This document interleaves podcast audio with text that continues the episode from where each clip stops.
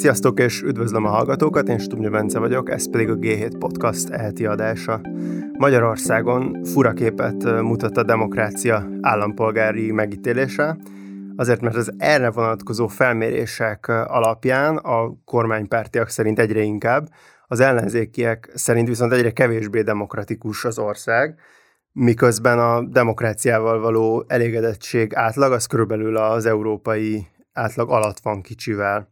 És ebből a szempontból is érdekes, hogy minthogyha viszont a demokratikus innovációk terén kifejezetten jól állnánk.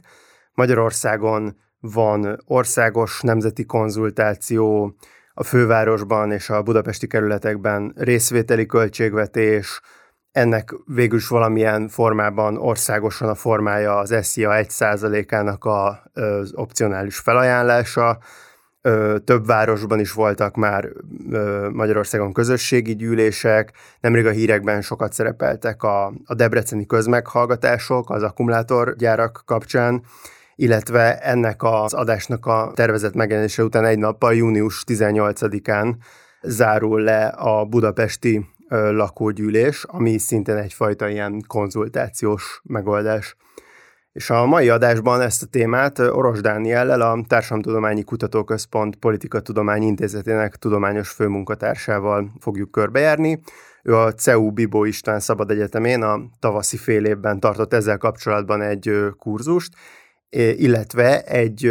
ezzel kapcsolatos könyvben is dolgozik.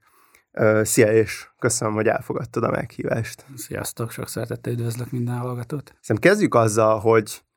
mit jelent pontosan ez a demokratikus innováció kifejezés, tehát hogy mihez képest innováció ez a fogalom? Ugye azt nagyon fontos látni, hogy az innováció jellege az abból adódik, hogy állampolgárok közösségeit beenged a kormányzati döntéshozatalba, legyen ez helyi szinten, nemzeti szinten, vagy akár ugye nemzetközi szinten, hogy az Európai Unió intézményrendszerei most már ezt például lehetővé teszik. Tehát ugye a lényeg az az állampolgárok bevonása és a döntéshozatal megosztása. És akkor mi az alapállapot, amihez képest? Ez egy eltérés. Ez egy nagyon jó felvezető gondolat, és hát nálunk Magyarországon abszolút a képviseleti demokrácia szinte az, amiről gondolkodunk, tehát minden politikára vonatkozó megjegyzésünk az tulajdonképpen arra vonatkozik, hogy mit csinálnak a választott tisztségviselők, politikusok. Noha egyébként Magyarországon is léteznek a közvetlen demokrácia intézmény, például a népszavazás vagy a helyi népszavazás. Tehát ez mindjárt például magyarázatot szól, hogy miért csak a képviseleti demokrácia az egyetlen gondolatkörünkvel folyamatosan kísérletezünk. Ugye tőlünk nyugatabbra többféle ilyen típus létezik. Ugye Svájc az egy abszolút a közvetlen demokrácia hazája, de például Belgiumban, ahol több mint 500 napig nem volt kormány, nem az történt, hogy mindenki dühötten ütötte az asztalt, hogy úristen, nekünk nincsen kormányzatunk, hanem 27 értelmiségi nyílt felhívást tett közzé, hogy akkor mi állampolgárok mit tehetünk egy ilyen helyzetben, és így lett az úgynevezett G1000 nevű nagy országos közösségi gyűlés, ami például nem csinált mást, mint ajánlásokat fogalmazott meg a politikai elit számára, hogy ebben a helyzetben akkor mit is csináljanak. Nyilván Belgium az egy föderális ország, nagyon sokféle más kormányzat működött párhuzamosan azzal, hogy a központi kormányzat megbénult,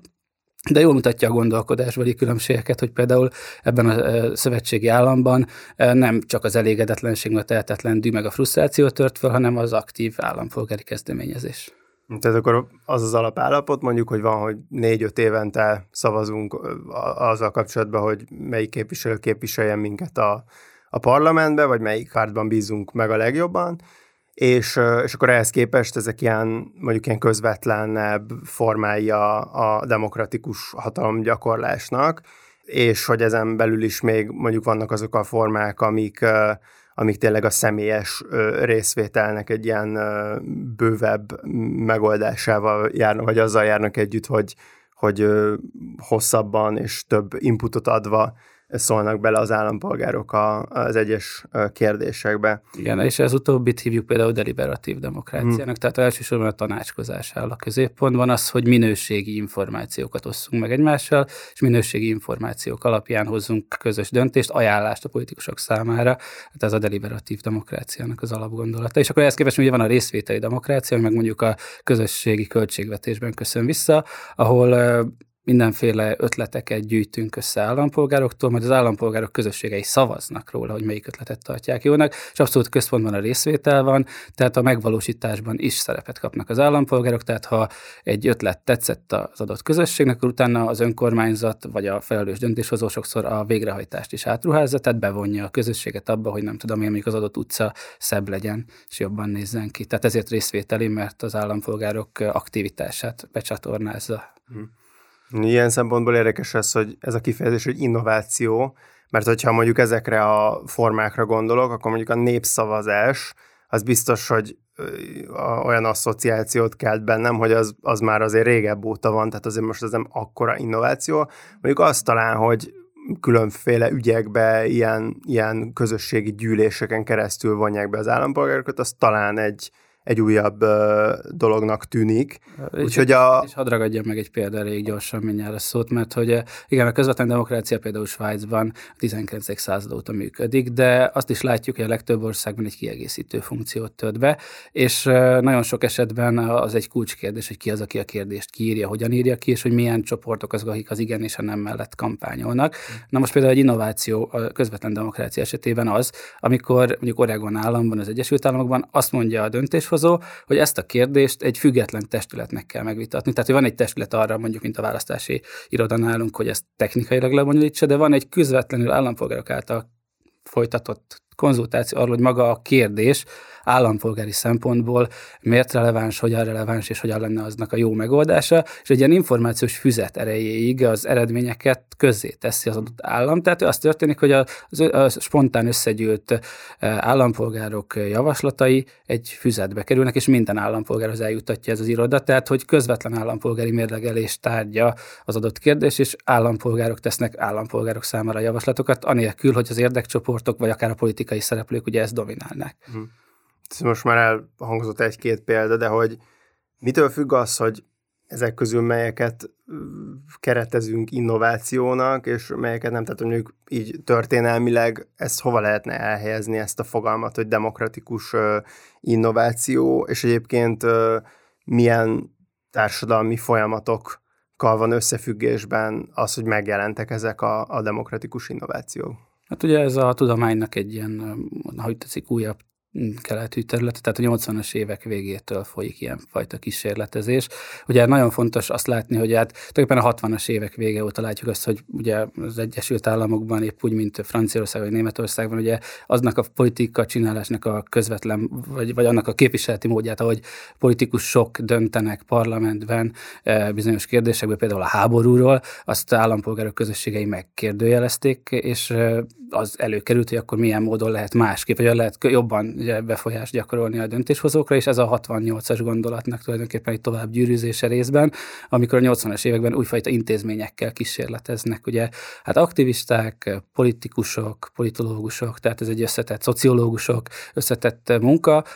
de az alapkérdés egyrészt, hogy a politikai elit valamiért befolyást enged-e, ez bizonyos országokban jobban működik, más országokban kevésbé, illetve van-e állampolgárok, közösségek, mozgalmaknak aktivitása a tekintetben, hogy valami újat találjanak ki, és ahol ez a kettő találkozik, ott jönnek létre demokratikus innovációk, illetve hát létrejöhetnek innovációk, amik nem demokratikusak, tehát mondjuk, hogyha a kínai kommunista párt jól felfogott érdekéből megérti ezt, hogy bizonyos nagyvárosaiban más típusú módon működik a társadalom, például is akkor az urbanisztikának szüksége van közvetlen inputokra, mondjuk a közlekedés szervezéséhez, akkor a kínai kommunista párt is csinál deliberációkat, meg használ applikációkat arra, hogy felméri az állampolgárainak az igényeit, csak azt nem nevezzük demokratikusnak, mert a végrehajtásban semmilyen módon nem hagy teret az állampolgároknak, tehát igazából ott egy ilyen központilag irányított, kinyitott deliberatív folyamat van, amit utána vissza is von magához a döntéshozó, tehát igazából nem az állampolgári közösségek erősítése és a végrehajtás bevonása a lényeg, hanem minél több, minél közvetlenebb input begyűjtése az állampolgároktól. Ezt nevezhetjük innovációnak, de ugye semmiképp sem gondoljuk demokratikusnak. Igen, itt talán az érdekes, hogy mi a mondjuk a demokratikus innováció és mondjuk a demokrácia felfogás közti különbség, vagy az ilyen közjogi, intézményi felépítése egy adott államformájának. Igen, ez abszolút szerepet játszik ebben, úgyhogy hát a demokratikusságra még nagyon sokféle indikátort lehet kitalálni, tehát hogy az a bizonyos szempontból, a tudományos szempontból izgalmasabb és érdekesebb dolog. Tehát ugye ha tanácskozó demokráciáról beszélünk, akkor önmagában ugye szakaszokra lehet bontani egy tanácskozást, az alapkérdés, hogy mennyi információt oszt meg a döntéshozó az állampolgárokkal, utána milyen módon hagy teret az érdektranszformációnak, tehát mekkora időablakot nyit ki erre, milyen módszereket biztosít, és aztán a visszacsatolásnál is ugye egy fontos szakasz, hogy akkor oda a végrehajtásba beengedi az állampolgárokat, milyen állampolgári közösségeket enged be, milyen szakaszig, ad-e nekik felelősséget a végrehajtásba, tehát hogy ezt nagyon jól lehet cizellálni, de hogy mindenképpen az alapdefinícióhoz visszacsatolva, tehát az állampolgárok közösségének a bevonása az az alap, tehát ugye anélkül nem beszélhetünk demokratikus innovációról. Itt ezekre majd mindenképpen még visszatérnék, már most több téma is volt, amit említettél, és amiről még kérdeznélek. De akkor most még arról kérdeznélek egy kicsit, hogy Magyarországon itt mi a helyzet? A felvezetőben mondtam ezt a megfigyelésemet, hogy igazából úgy tűnik, mintha azért Magyarországon elég sok ilyesmi létezne, vagy volt korábban, hogy ez mennyire helyes ez a megfigyelésem. Hadd kezdjem egy nagyon közkeletű példával, ami 90 óta létezik és kihasználatlan, ugye például a közmeghallgatás intézménye a helyi önkormányzatokban. Tehát nagyon sokféle ágaboga van annak, hogy a magyar demokrácia például ezt az intézményt nem teljesítettek, és nem tette mondjuk egy deliberatív fórummá, de tény, hogy a helyi önkormányzatokról szóló törvényben tételesen rögzítve van, hogy évente egyszer az önkormányzat közmeghallgatást tart. Na, hogy mi ennek a tartalma, az nincs kibontva, és ahol tehát hogy és hogyan tartják meg, az mindig a helyi közösségen, a helyi önkormányzaton múlik, de tulajdonképpen, ha egy helyi döntéshozó elkötelezett lenne az iránt, hogy az állampolgárok struktúráltan, tartalmasan tudjanak véleményt visszacsatolni, akkor például feloldhatná azt a furcsa hierarchikus helyzet, ami a legtöbb ilyen közmeghallgatásnak a sajátja, hogy ugye kiülnek egy asztalhoz a döntéshozók, ők, akiknél úgymond a hatalom van, és szembe velük az állampolgárok, és akkor tulajdonképpen az egész egy ilyen, hogy is mondjam, ilyen panaszfórummá változik, ahol mi állampolgároknak nincsen hatalmunk, felrójuk nektek, akik ott ültök és van hatalmatok, hogy ezt meg ezt nem csináljátok, vagy ezt meg ezt kellene, hogy csináljátok. Na most mindjárt egy egyszerű dolog, mondjuk a deliberatív demokrácia eszköztárából, tényleg csak provokáció címével, hogy ha ezek a döntéshozók lejönnének a pulpitusról, beülnének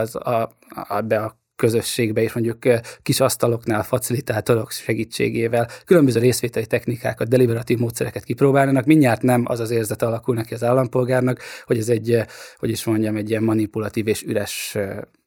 fórum, tehát hogy valójában 90 óta nagyon sokszor és sok helyen meg lehetett volna ezt tenni. Egyébként vannak olyan önkormányzatok, ahol ez jobban működik, és hát nyilván azért az általános kép az, hogy ezek tulajdonképpen ilyen panaszfórumokká válnak, és maguk a döntéshozók is igazából fogják már előtte a fejüket, és mondják, hogy úristen, erre vajon miért van szükség, hiszen az állampolgárok, és akkor ezt én nagyon sokszor hallom, és ez nagyon zavaró számomra, hogy az állampolgárok ilyenek meg olyanok, és hogy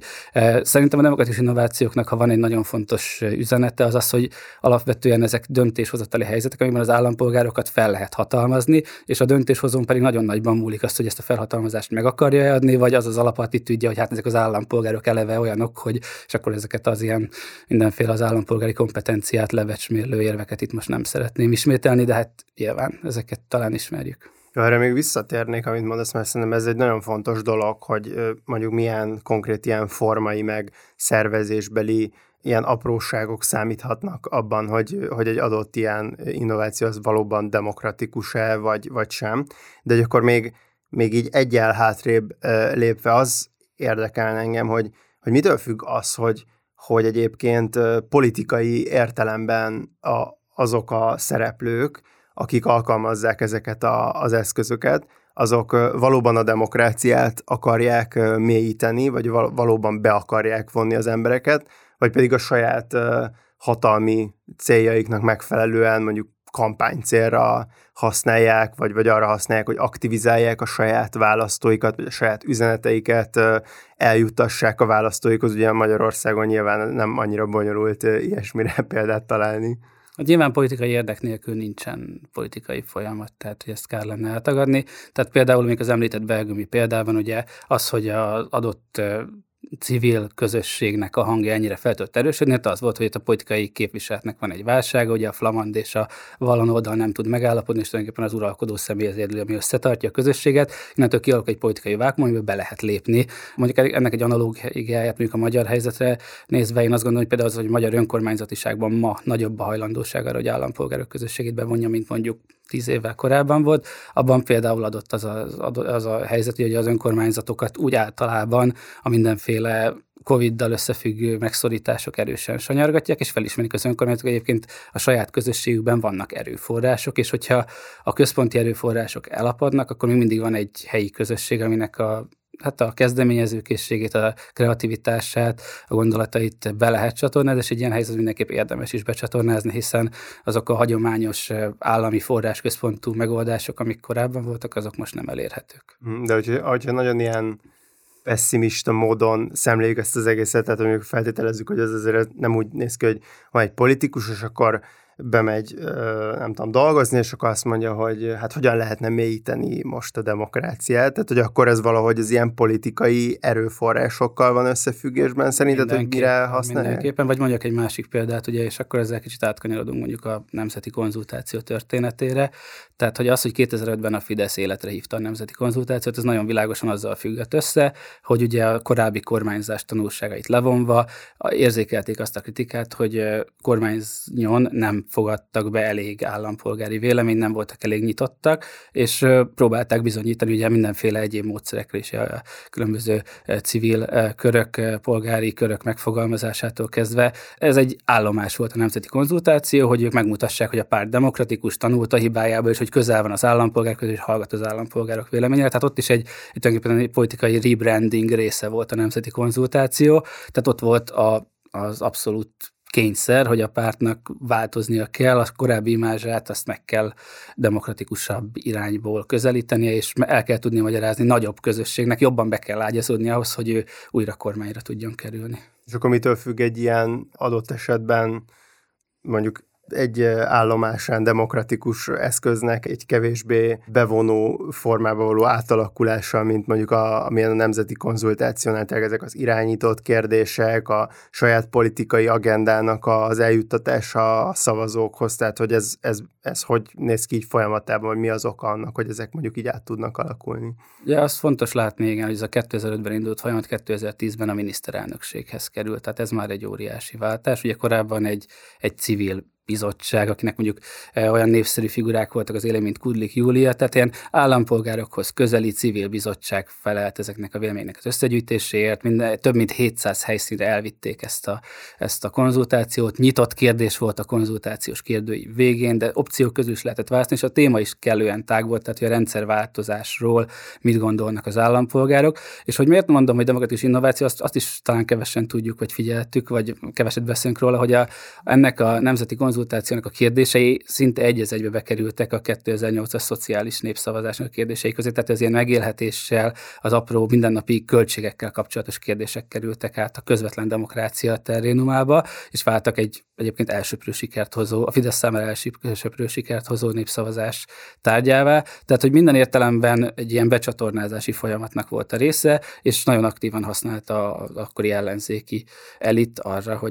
hogy az állampolgárokat bevonja, és ugye 2010-ben, amikor kormányra kerülnek, akkor pedig egy teljesen más intézményi konstelláció kerül be, és ez az egész tulajdonképpen a miniszterelnök brandjévé válik. Tehát ugye, amit fontos itt látni, hogy azért akárhogy is miközben a miniszterelnök volt az, aki ezen az országjáráson szinte mindenhol ott volt, de hogy volt egy független márka, emögött voltak független szereplők, és hogy maga a folyamat is azért sokkal inkább a Fidesz imázsának volt a része, Fidesznek a rebrandingje, mint közvetlenül és csak és kizárólag Orbán Viktor show műsora, és ugye ez egy komoly váltás, amikor ugye a miniszterelnök ezt magához vonja, és tulajdonképpen ő írja a levelet, és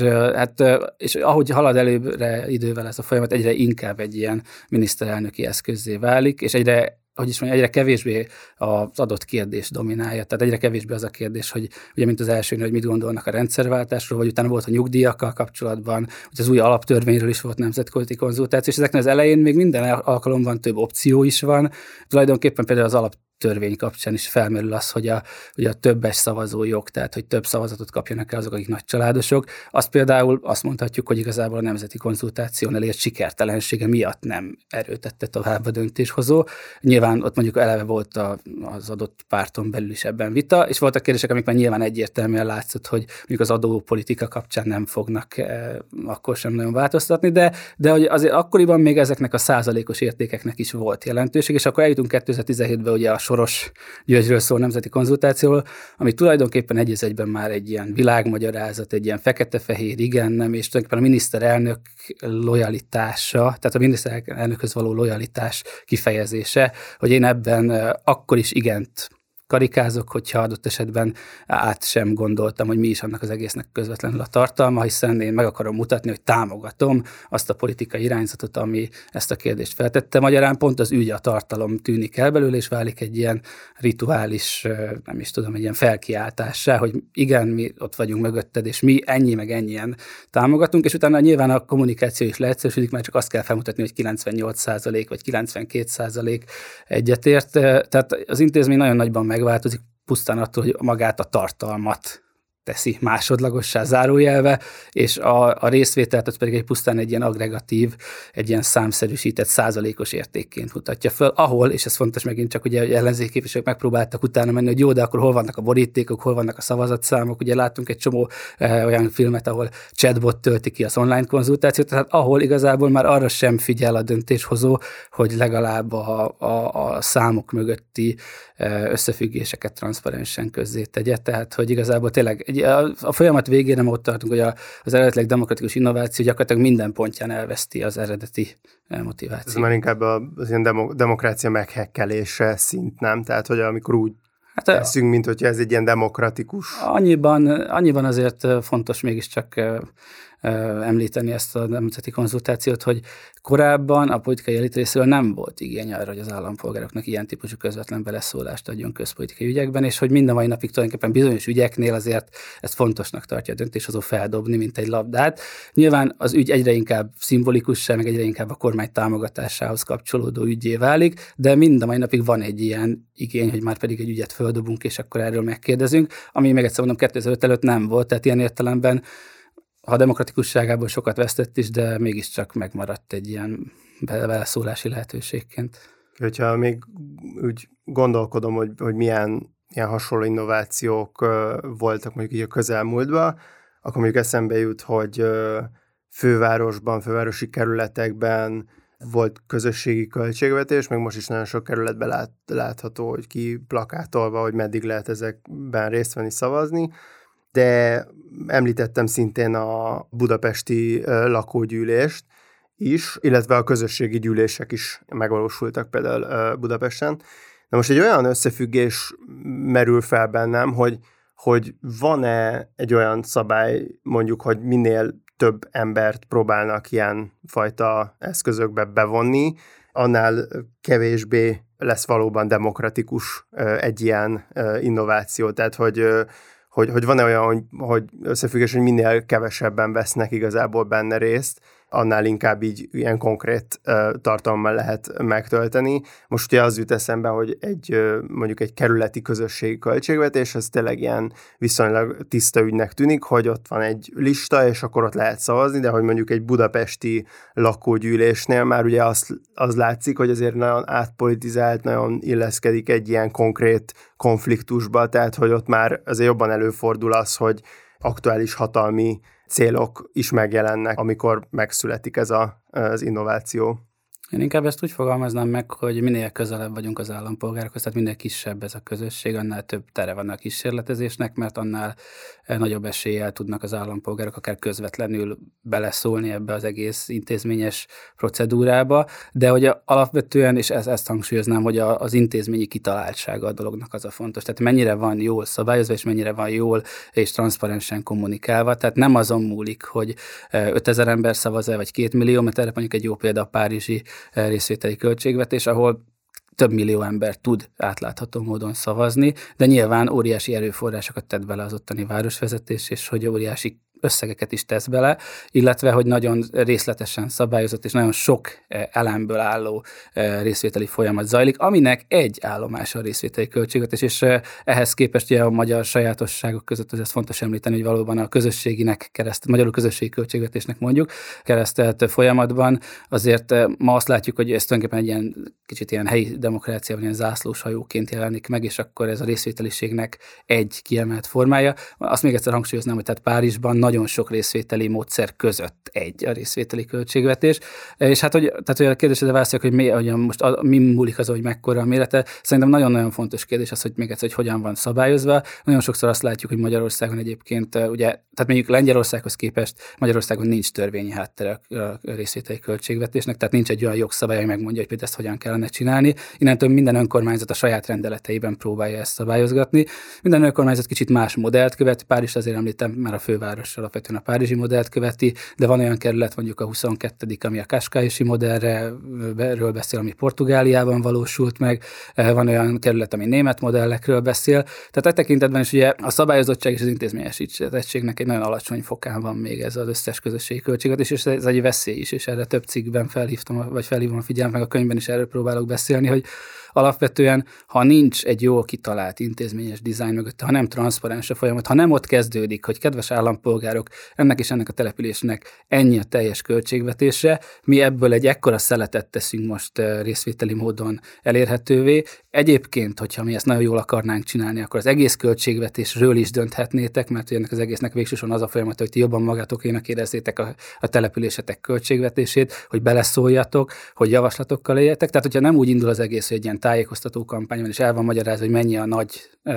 torta, és abból mekkora ez a szelet, amiről most dönthetnek, akkor nagyon sokszor ott lyukadunk ki, amit most is látunk Magyarországon, hogy projekt alapon 12 padról, egy parkról, néhány fáról beszélgetünk, ami persze több mint a semmi, de pont az ilyen tulajdonosi szemléletet, hogy ez a mi közösségünk, ebben velünk együtt dönt egy képviselőtestület, szóval ezt a tulajdonosi szemléletet nem nagyon adják át ezek a részvételi vagy közösségi költségvetési modellek, illetve mondjuk a főváros esetében, ahol azért ez egy nagyobb összeg, és ahol azért nagyobb kommunikációs kampány is történik, meg ahol most már több cikluson keresztül zajlik ez a folyamat. Ott is azért azt látjuk, hogy nagyon nehéz elmagyarázni állampolgároknak azt, hogy mondjuk amikor csak egy fát akarunk elültetni az Andrássy úton, az miért 12 millió forint. Tehát, hogy még egyszer visszacsatolnék arra, hogy anélkül, hogy ezek az ilyen kommunikációs kampányok és ezek az ilyen közös tulajdonosi szemléletet erősítő gondolatok megjelennének, nagyon nehéz jól bevezetni, vagy jól működtetni a közösségi költségvetéseket, és ebben például azt gondolom, hogy a legtöbb önkormányzat gyenge, de például vannak olyan önkormányzatok, mint például Terézváros, ahol akik tényleg ezzel kezdték,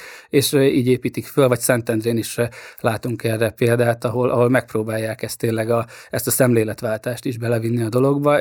Tehát még egyszer mondom, nyilván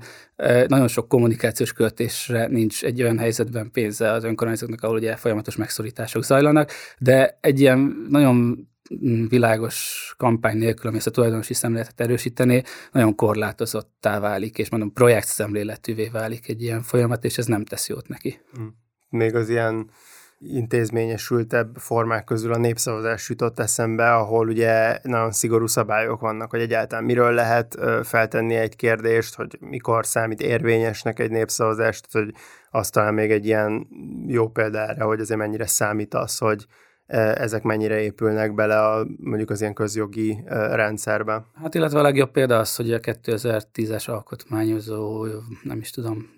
roham közepette a népi kezdeményezés, ami közvetlenül az állampolgároktól alulról induló ötletfelvetés intézménye volt, az hogy nem eltűnt, megszűnt, és nagyon csendben múlt ki, tehát ugye erről például nem folytattunk hatalmas társadalmi konzultációt, egyébként lenne szükség erre a népi konzultációra, és hogy ezek a kezdeményezésekre, és hogy ennek mondjuk mi lenne a szerepe az alulról építkezésben, meg hogy általában is az látszik, tehát magáról a népszavazásról is, hogy tulajdonképpen egyre inkább, korábban azt lehetett mondani 90-től, hogy ez az elit eszköze arra, hogy befolyásolja a politikai napirendet, és az elit belső meccseket vívja, ma meg azt lehet mondani, hogy tulajdonképpen a kormányzat eszköze arra, hogy a saját agendájáról bizonyos dolgokat levegyen, és akkor ezt így felerősítse, és emögé megint csak egy ilyen nagy társadalmi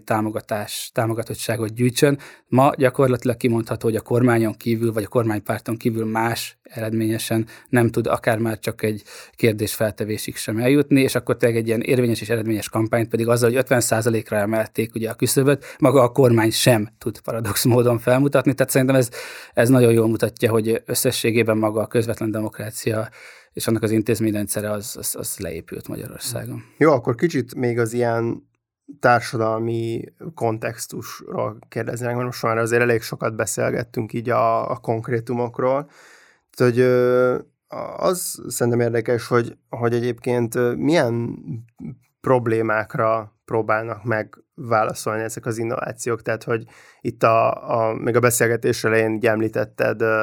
azt, hogy történelmileg milyen gyökerei vannak ezeknek a próbálkozásoknak, de hogy ugye, hogyha így csak gondolkodom, akkor több minden is eszembe jut, hogy egyrészt a képviseleti demokrácia válság az nyilván egy ilyen adott dolog, de hogy emellett mondjuk például egy ilyen antikorrupciós eszközként is ez végül is egy ilyen jó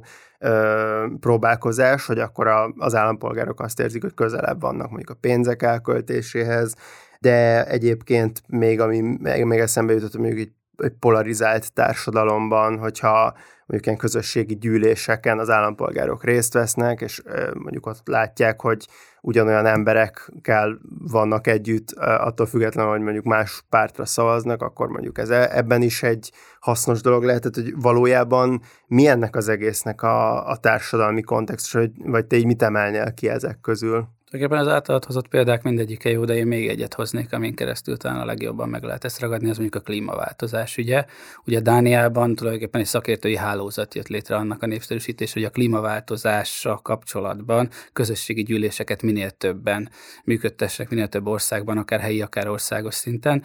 Miért? Mert hogy arra világít rá például a klímaváltozás ügye, és mondjuk ahol az Egyesült Királyságban ezt nagyon jól lebonyolították, egyébként egy parlamenti bizottság megbízásából országos nagy egy közösségi gyűlést szerveztek. Ott arra, és ezt mindenkinek ajánlom, ennek egy 900 oldalas riportja készült, és ez szerintem nagyon tanulságos dolgot. Arra jöttek rá egyébként szakértők, állampolgárok, politikusok közösen, hogy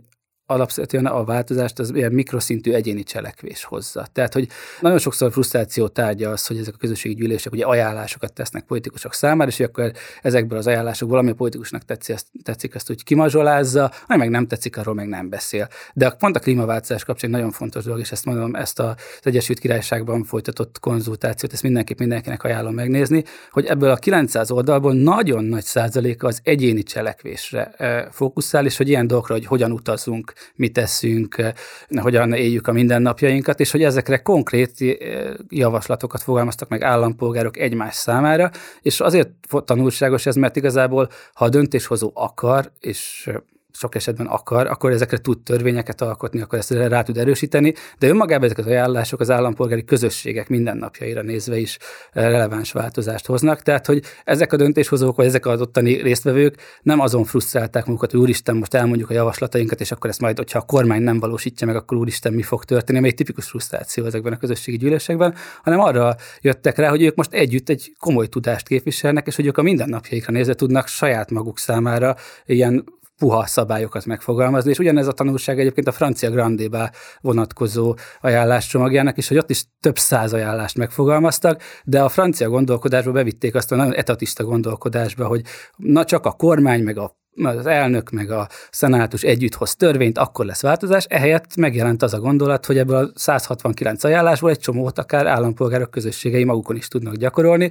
és ez az ilyen puha törvényhozás, ez beépült jobban a francia gondolkodásba, és meg a jogalkotó is jobban magáévá tette. Tehát én szerintem ezeknek az ilyen közösségi üléseknek egy fontos tanulsága, hogy nem csak a döntéshozó által meghozott szigorú, strikt jogszabály az, ami változás eléréséhez vezet, hanem az állampolgárok közösségei világosan meg tudják fogalmazni az üzenetet, hogy mit és hogyan szeretnének változtatni, akkor és itt jön be még egy dolog, a média. A média segítségével ezek a változások egyébként átvihetők. És hát ugye megint csak, amivel kezdtük, hogy nálunk Magyarországon a képviseleti demokrácia az egyetlen gondolat, amiről gondolkodunk, hogy a politikusok mit csinálnak, mit nem csinálnak, és nagyon kevés az a gondolat, ami ezen túlmenően az egyéni felelősségre, meg a közösségek saját lehetőségeire fókuszál. És szerintem a deliberatív demokrácia, meg az ilyen közösségi gyűlések és az ilyen innovációk pont arra mutatnak rá, hogy nem törvényszerű, hogy csak politikusok tudnak változást elérni, és hogy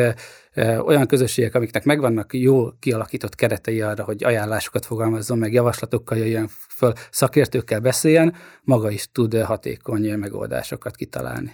De hogy nincsenek egy olyan szempontból egy korlátja, hogy mondjuk, hogyha pont a klímaváltozás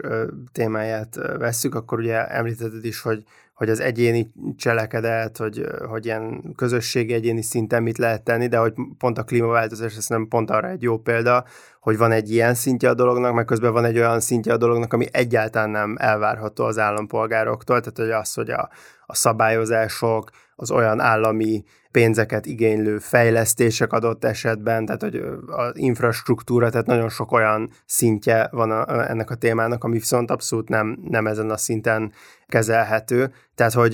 hogy igazából nincs egy olyan korlátja ennek a dolognak, hogy mondjuk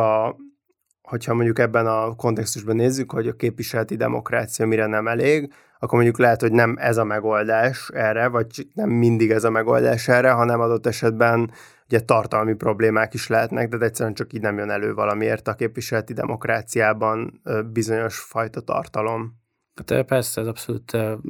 valid, amit mondasz, tehát hogy itt például a brit esetben az volt a kérdés, hogy elérjék el 2050-re a zéró emissziót, tehát hogy ne legyen szén-dioxid kibocsátás, és ugye azért is volt így keretezve a kérdés, és azért nagyon, nagyon sok olyan eleme van ugye ennek a lábnyomunknak, amit tulajdonképpen mi a fogyasztásunkon keresztül szabályozunk, de valóban a jogalkotó nélkül nem jött volna létre az egész közösségi gyűlés, mert ezt a brit parlament hozta létre, tehát hogy valóban tulajdonképpen a szabályok megalkotása az nagyon fontos, és úgy a gazdaság átállítása nélkül ezek apró lépések, de azt akartam ezzel hangsúlyozni, hogy abban viszont fontos elemek, hogy kilépjünk abból a fajta etatista gondolkodásból, és hogy csak és kizárólag az állam meg a politikusok közösségei képesek változást elérni. Tehát valóban egyik a másik nélkül az erősen félre sikerült,